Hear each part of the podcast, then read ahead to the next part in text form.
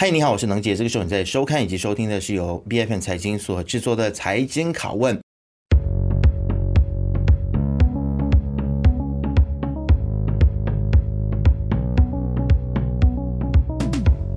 今天呢，我们要来拷问的这个话题呢，是跟中国的经济相关的。那么，其实呢，在疫情之后，大家都认为说中国的经济应该会急速的复苏，但是看起来现在的状况好像不是这样子哦。那么，在二零二一年之前呢，其实中国市场曾经是很多的投资者大家都一直在追逐的一个焦点，但是这三年以来，我们看到的情况很像有了很大的不一样。那么，当然，我相信这跟中美之间的关系是有很大的。这个因素在里头的啊，那中美关系的制裁，还有一系列的事件呢，使得中国的经济面临很多很多的挑战。那我们也看到了，像是恒大和碧桂园等等这一些地产界的龙头呢，他们相继陷入了财务的危机。那么其中恒大更是在境外呢申请破产，让中国的经济是蒙上了阴影。那么中国政府呢，他们也制定了一系列的政策，也引起了很多的投资者的担忧啊。那么例如将这个教育行业转变为非营利组织的执照，进行科技行业的监管，还有实施反垄断等等这一系列的动作，都让人家觉得说是一系列打压的政策啊。那这些政策的出台呢，都会让投资者感到非常的不安。那么现在我们也看到了，在今年以来呢，有越来越多的外资是撤出了中国啊。所以，其实中国的经济在接着下来，它会何去何从呢？那中国的经济是来到了尽头，还是说它未来还是有看头呢？今天我们很荣幸邀请到 iFAST 易丰集团投资组合经理李志勇来到我们的节目现场，来跟我们来聊一聊。志勇，欢迎你。艾塞你好。是我相信呢，其实大家在疫情之后呢，就是看到中国经济的时候呢，可能有些人会觉得满头雾水哦，嗯，那有些人也也会觉得很疑惑。这个世界第二大经济体，本来大家都期待说它在疫情之后呢，可以快速的复苏哦。然后我我在疫情之后，即使听到很多的分析师都说哇，中国的经济会很快的复苏等等，但是现在我们看到的情况又不是这样子啊。所以我们来看一些数据哦，就是过去一年呢，中国经济的复苏之路呢，真的是一波三折了。那么第一个季度的 GDP 呢，同比增长是百分之四点五，那么第二季度呢是百分之六点三，第三季度是百分之四点九，第四季度是百分之五点二啊。看上去很像还不错，但是为何中国的股市还是喋喋不休啊？那这个投资者呢，好像也都纷纷的转投资到其他的市场，比如说美国啦、日本或者是印度。所以啊，想要今天第一题就来请教一下志勇啊，你觉得究竟发生了什么事情？OK，嗯，其实，在还没谈整体中国股市来说，我们先跟大家科普一下。很多人其实会有一个观点，就是。整个国家的经济发展会跟股票市场息息相关，这我们其实知道，因为如果我们在基本面的那个角度去看的话呢，如果一个国家的经济做得好的话，它会带动那个国家的那些公司的盈利上涨嘛，这就是人们所说的，诶，我们要看公司的基本面、公司的发展、公司的盈利。所以这个方面的话呢，很多人就会觉得，如果一个国家的经济做得好的话，股票市场相对来说可能也会做得比较好。但是过去一年我们可以看到，其实还有其他的因素，其实是影响这中国股市的。比如说我们看到一点，刚才所提到的，就是投资者的资金的动向，很多投资者开始撤离中国市场，不仅仅是外资，如果我们再看回去中国市场的话，我们知道过去的十多二十年，中国市场的散户参与度。是非常的高的，可是过去的两年，我们看到很多散户呢，其实他们都不太敢投资于中国股市，所以这一个其实是最大的因素，导致我们看到，诶，国家经济发展其实是蛮良好的，都有四到五八千的那一个成长，可是市场来说，中国 A 股下跌了接近一个两个 two digit 的那个 level，所以那个重要的因素就是，好像你刚才所所提到的。政策方面的打压，很多人开始对中国整体的一个政策开始失去信心了，开始失去耐性了。因为比如说我们在看二零二一年年尾开始的这个平台的打压啊，教育那个领域的打压啊，到我们的那个房地产的打压。这一系列的打压也让投资者开始觉得，诶，下一个领域会是谁？下一个遭殃的会是谁？我们知道，其实外资而言哦，我最想要得到的这一个国家，这我投资一个国家，我最想要看到一样东西是政策的稳定性，真正是中国市场无法提供给投资者的。所以在过去的一年半，呃，甚至是两年到三年的那个期间来看的话呢，很多投资者开始失去耐心了，开始撤离中国市场。所以，就算你的经济发展再良好，可是没有投资者的参与，股价无法上涨。了解，但是其实我有看到中国政府呢，他们确实是很积极也很努力的在想办法要来去挽留这些外资，然后也尝试呢证明给大家看说，哎，其实我们是可以将政策做好的，我们的政策也是会持续稳定的。但是就是这个信心是一个非常关键的事情啊。那如果我们提到信心的话呢，呃，我们也看到说拉动中国经济的三驾马车分别是，比如说出口。消费、投资。那么，虽然中国在去年晋升为全球最大的汽车出口国，但是我们刚才所提到的这三部车，它是不是没有足够的马力去向前进呢？你自己怎么看？嗯，与其是形容他们是是三部车，我可能会形容他们为三个引擎。如果中国整个市场是一辆汽车的话呢，它有三部引擎嘛？刚才你所提到的出口啊、消费啊或投资。中国现在正面临着的是一个引擎替换的一个一个期间，我们处在一个过渡期。因为比如说，我们看过去的二十年哦，对中国是依赖出口，现在的中国经济其实也蛮依赖出口的。可是我们可以看到一点不一样东西是，中国出口的产品开始不一样了。比如说二十年前我们会买很多，比如说一些比较低端的产品都是 Made in China，很多人会觉得 Made in China 是比较。没有那么高端的产品，可是今时今日，你看 Made in China 的 product，比如说你的小米 product 啊，你的华为 product，或者是你的 BYD，这一些出口产品呢，都是属于比较高端的。所以中国的整体经济，它在属于一个引擎替换的一个过渡期。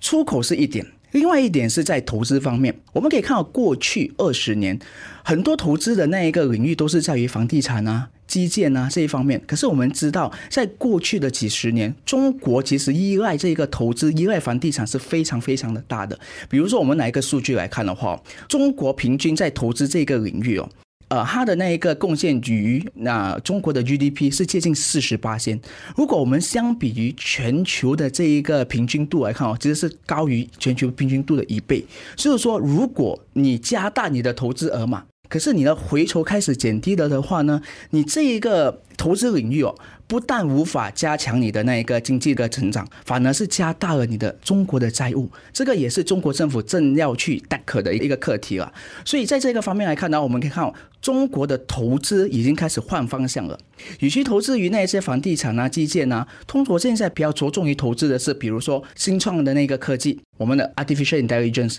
我们的那一个 automation，五 G，这些都是中国比较创新的一些投资领域，所以这一个也是我们刚才所提到的中国引擎的一个交替，所以这一个也是一个过渡期啊，也是正所谓很多人现在如果你再看回回去，中国比较我们所谓的旧经济体的话。你的房地产啊，你的基建啊，这一些领域呢，他们的表现都没有那么的好。可是如果你 take a step back，我们去看回去，那一些比较属于新经济领域的话呢，其实这一些公司的发展呢，都是蛮良好的。是，所以志勇，其实你还是看好中国接下来它的经济发展的，只是你觉得说，现在它只是在一个转换期，呃，对，引擎的过渡期嘛。对对，好，那但是旧的问题还是依然存在嘛。对，那因为我们看到说，呃，就像志勇你刚才所说的，中国它过去一直以来都是依赖房地产比较多嘛。嗯。但是现在我们看到中国的年轻人，他们有什么四不青年啊，三不青年，不就业啦，不结婚啦，不生小孩，不买房子啊，所以这个其实我觉得也迫使中国。国他们要中国政府，他要赶快去改变他的策略，对，也要进行一些改革哦。但是我们看到，其实房地产包括了像是恒大啦、碧桂园啊这些公司呢，他们纷纷的倒下，然后也留下了很多的烂尾楼、很多的烂账要去收拾啊。那这个大家对于中国整体房地产的这个稳定性都会产生很多很多的质疑。你觉得中国的房地产的市场未来？它会如何发展？它会不会持续的再继续拖慢中国的经济？还是你看到说，哎，中国政府想要呃，你刚才说要转型嘛？但是其实住房还是一个刚需。对，所以你觉得它会不会持续对中国经济有什么影响？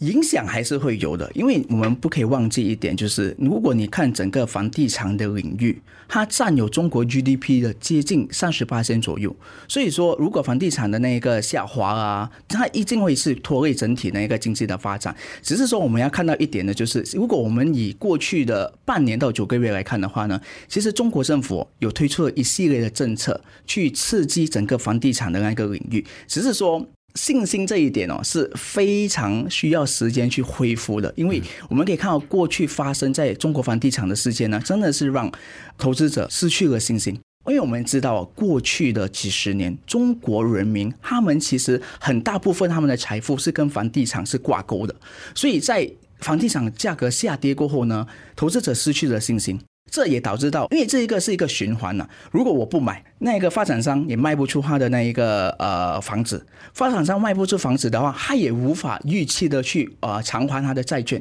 所以这个是恶性的循环。更更重要的是，接着下来政府有什么样的一个政策去刺激整体的房地产领域？可是我们有一点呢，是我们是觉得啊，中国的房地产的那个高峰期其实已经是过去了。我们也知道，接着下来，投资者也不能就是说依赖房地产去增加他们的财富。中国也是有一个政策说，房子是否住，不是否炒。所以这一个也是可能投资者要去注意的，只是说拖累还是会有的，只是说我们可以看到那个 impact 可能接着下来会放缓，没有之前那么的激进。了解，嗯，这可能也是中国必须要去经历到的一个过程哦。对，因为我很多中国的朋友，他都跟我抱怨说，以前他买的房子现在呢都折价了，对，对，他的那个价格呢都不涨，然后反降啊、哦。但是他们也跟我说，好过房地产。整个行业泡沫化或大崩盘啊，他宁愿现在降一点点，都不希望它完全没有价值啊。对对对对对，所以这个就是一个不同的思考在里头。那其实你刚才所说的这个信心的问题啊，我我很想要请教你关于外资的信心，因为你说现在中国它在经历一个所谓的产业转型嘛，嗯，从房地产可能转到 AI 或转到汽车行业。但是会不会就变成说，中国它因为它没有办法持续让外资有信心，所以它的这一些产业，比如说 AI 也好，或者是汽车行业，它就只能够是由它自己内部的企业去撑起。那未来外资进驻中国，你觉得还会像过去这么多进去中国吗？还是就要靠中国自己的企业了？其实这一个有两个观点呐、啊。虽然说我们说呃，其实那个外资的进入跟中国是否要靠自己去创作更多的一些高端科技的产品，这一点的话呢，其实也有跟贸易战有一点关系的。因为贸易战的关系，我们可以知道，呃，整个全球的这个 supply chain 都被影响了嘛。中国也有很多，比如说一些产品啊，他们没有办法得到 supply，所以这一些在一部分里面都会被影响。可是如果我们只是着重于外资进入中国的，这一点哦，我们可以在现阶段啊，中短期来讲的话，其实很大可能啊，外资都不大会进入中国市场。还有我们刚才所提到的，就是说外资急需的是信心，政策的稳定性。这一个是中国市场现在无法给到外资的。更进一步的就是整个比较我们所谓的成熟的一个系统啊，比如说我们给一个 example，你看美国市场哦，其实我们看过去每一次的风暴，每一次的 crisis，美国市场都可以很稳健的回涨。最主要原因是外资其实是有信心于美国整体的系统，它的那个 systematic 的 approach 是外资青睐的。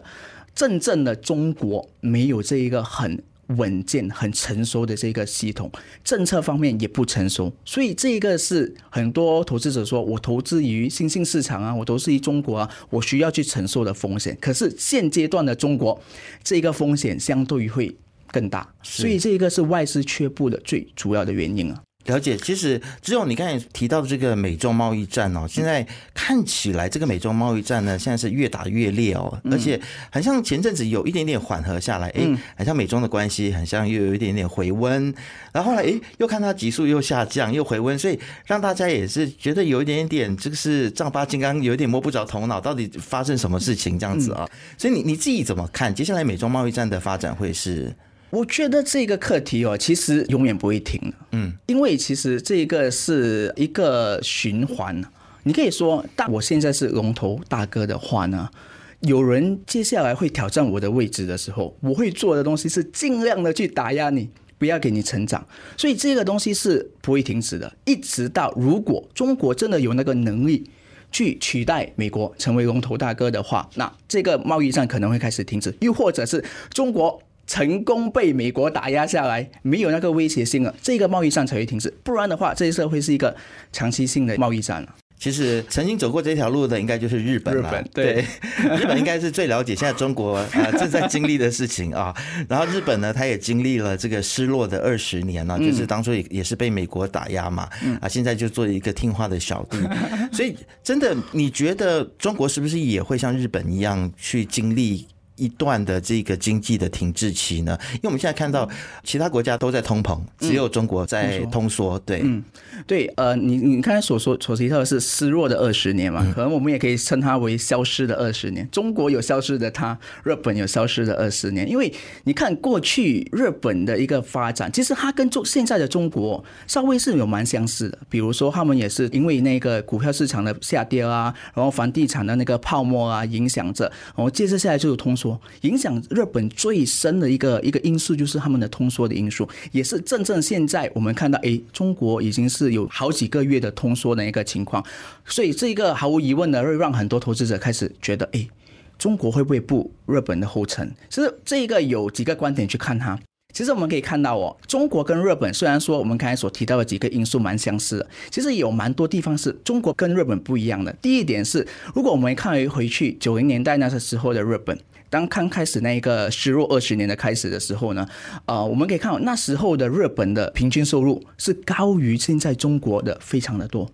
那个是一点啊。所以我们看到这一点的话呢，就是说如果在那个情况的日本人，他们其实是比较安逸一点的。我也不需要真的去消费，我可以真的是去存款。而现在的中国呢，还不至于到日本那个时候。所以，我们一个观点就是，中国人呢，可能不安于现状了，他们还是会继续的去奋斗、去尝试。所以，这一个因素可能会造就到中国可能未必会去迎来一个通缩的一个情况。另外一点是，中国其实我们知道的话，它的那个体制跟日本很不一样。中国他们有国有企业，日本没有。中国的国有企业，其实在整个经济的刺激配套方面呢，它可以扮演一个蛮重要的角色。所以，其实就是说，中国政府其实他手上是握有很多子弹的，只是说他要怎样去利用这些子弹去刺激整体的经济。嗯，是我们不得不承认的，就是说，中国的这些国有企业，不管是在它的效率上面，还有它的创意上面呢，其实是都不会输给私有企业的。对，这个是跟我们马来西亚的情况非常不一样的 一个状况。好，但是中国还是有遇到很多不同的挑战啦。嗯。继续来看中国现在面对的挑战哦，真的是有很多的，觉得很多地雷跟炸弹，我们就今天一一的全部都来好好的把它给聊清楚啊。那就包括了它现在呢，中国的影子银行很像是下一个潜在的暴雷的风险啊。而近期中植集团也正式暴雷，导致投资人亏损超过七成，估计呢这个亏损是达到了这个数千亿人民币的啊。这个事情对于中国整体经济会带来怎样子负面的影响吗？嗯，其实它的影响其实还蛮大的，尤其是如果这个影子银行真的是爆发的话呢，它对中国整体的经济是没有蛮大的影响。因为我们根据呃穆迪在二零二一年的一个报告，他指出。当时候，影子银行其实是占有中国 GDP 的百分之四十八先，所以我们可以看到影子银行的规模其实非常的大。我们再看看一下哦，其实为什么有影子银行的存在，其实是这个也是市场的一个供应跟需求嘛。因为我们知道，在过去的几十年，利率都是比较低的位置，所以在投资者方面呢，我们开始追求高利率的投资产品，所以也导致到影子银行开始出了一些比较高回酬的产品。然后再从 supply 方面来看的话呢，其实中国的政策哦，在过去其实导致到很多一些中小企业，如果他们没有那个背景的话呢，他们没有办法取得贷款，所以这也导致到，诶，如果影子银行从投资者那边收取那个资金的话呢，可以开始借出去给这一些比较中小企业啊、房地产企业啊，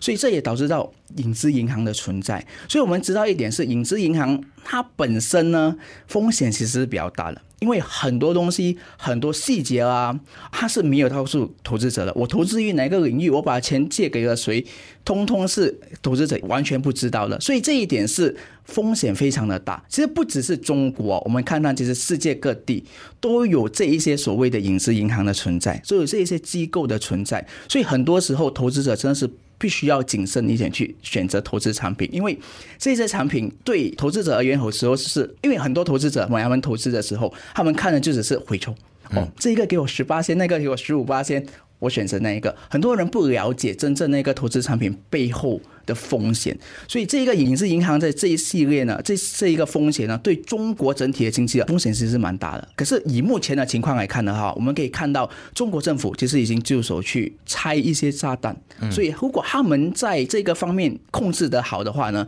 对经济的影响可能没有那么大。可是如果这一个炸弹爆炸的话呢，对中国的经济是更深一层的打击，因为我们知道。不仅仅是你的经济的影响，更多的是信心。嗯，我们现在真正要重拾回投资者的信心。可是，如果这个时候再多一个地雷爆炸的话呢，这会影响着中国建设下来的那一个复苏之路。是，而且可能会影响到政治的稳定的。因为如果有太多人，比如说我看到身边有一些中国的朋友，呃，他一方面呢，他买到烂尾楼，嗯，然后呢，他又是影子银行的这个受害者啊，就是双重打击之下，其实现在最近也看到中国有很多的画面传。出来有很多人在抗议啊，在示威啊等等，所以中国其实未来这个政局的稳定也是最终会影响到它的经济层面的。一个很重要的因素嘛。那其实很多人都在说这个有两种说法啦，嗯，一种说法是中国的经济不好是我们的机会，那有人说中国的经济不好，其实我们也不会好啊。嗯。所以志勇，你比较会倾向哪一种说法？你觉得是正确的，还是你觉得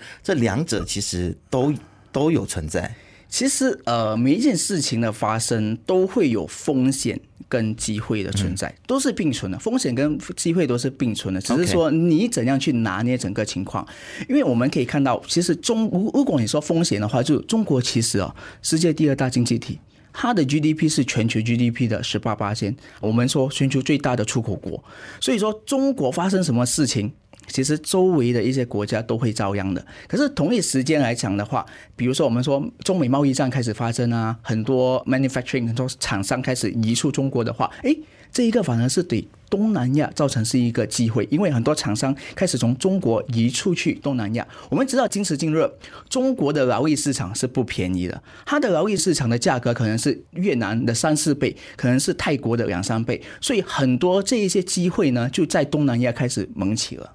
了解，所以意思就是说，如果是这个供应链转移的话，对我们来说是好事啦。嗯，但是如果是做出口的朋友，可能就会比较着急，对不对？对，因为中国怎样说，它都是一个很庞大的市场，是是每个人都想进入的一个市场。对，那如果中国人现在遇到经济的问题的话，他吃不起猫山王，对于我们很多种榴莲的朋友来说，就不是什么好事了哈。好，那其实呢，在这段时间里面，也听到很多朋友投资中国的这个股市，或者是买，比如说。科技概念股啊，等等啊，去年就是赔了很多钱啊，嗯，所以可能今天也请志勇给我们的投资朋友一些的建议吧。如果现在有计划要投资到中国，不管是概念股也好，或者是任何的投资产品的话，你会提出一些什么样子的建议呢？嗯。首先，可能我们先表达我们的立场哦。我们我们在管理我们的投资者的投资组合的时候呢，现在我们其实是坚持中国的，因为以全球的市场来看的话，其实我们看到其他的国家，好像刚才所提到的日本啊、美国啊一些科技领域啊，其实它给予投资者的投资回报可能会来得更高，而且，好像我刚才所提到的。政策稳定性是我们其实很需要看到的，所以中国现在好像我刚才所说的，他们是正面临这一个过渡期，等过渡期过后呢，可能我们会重新进入回中国市场。可是目前来看的话，我们是减持中国市场。但是我要声明一点，就是我们并不是说中国是不可投资，就是说我们之前有一个 term 做 uninvestable，中国并不是 uninvestable，中国还是可以值得投资者投资的，只是说你需要更 selective，你可能需要去挑选一些刚刚我所提到的五 G 啦，你的新科技啦，新能源市场啊，啊、呃，就是说那些领域是跟政府的政策一致的，说这一些领域投资者可以投资的，只是说一点啊。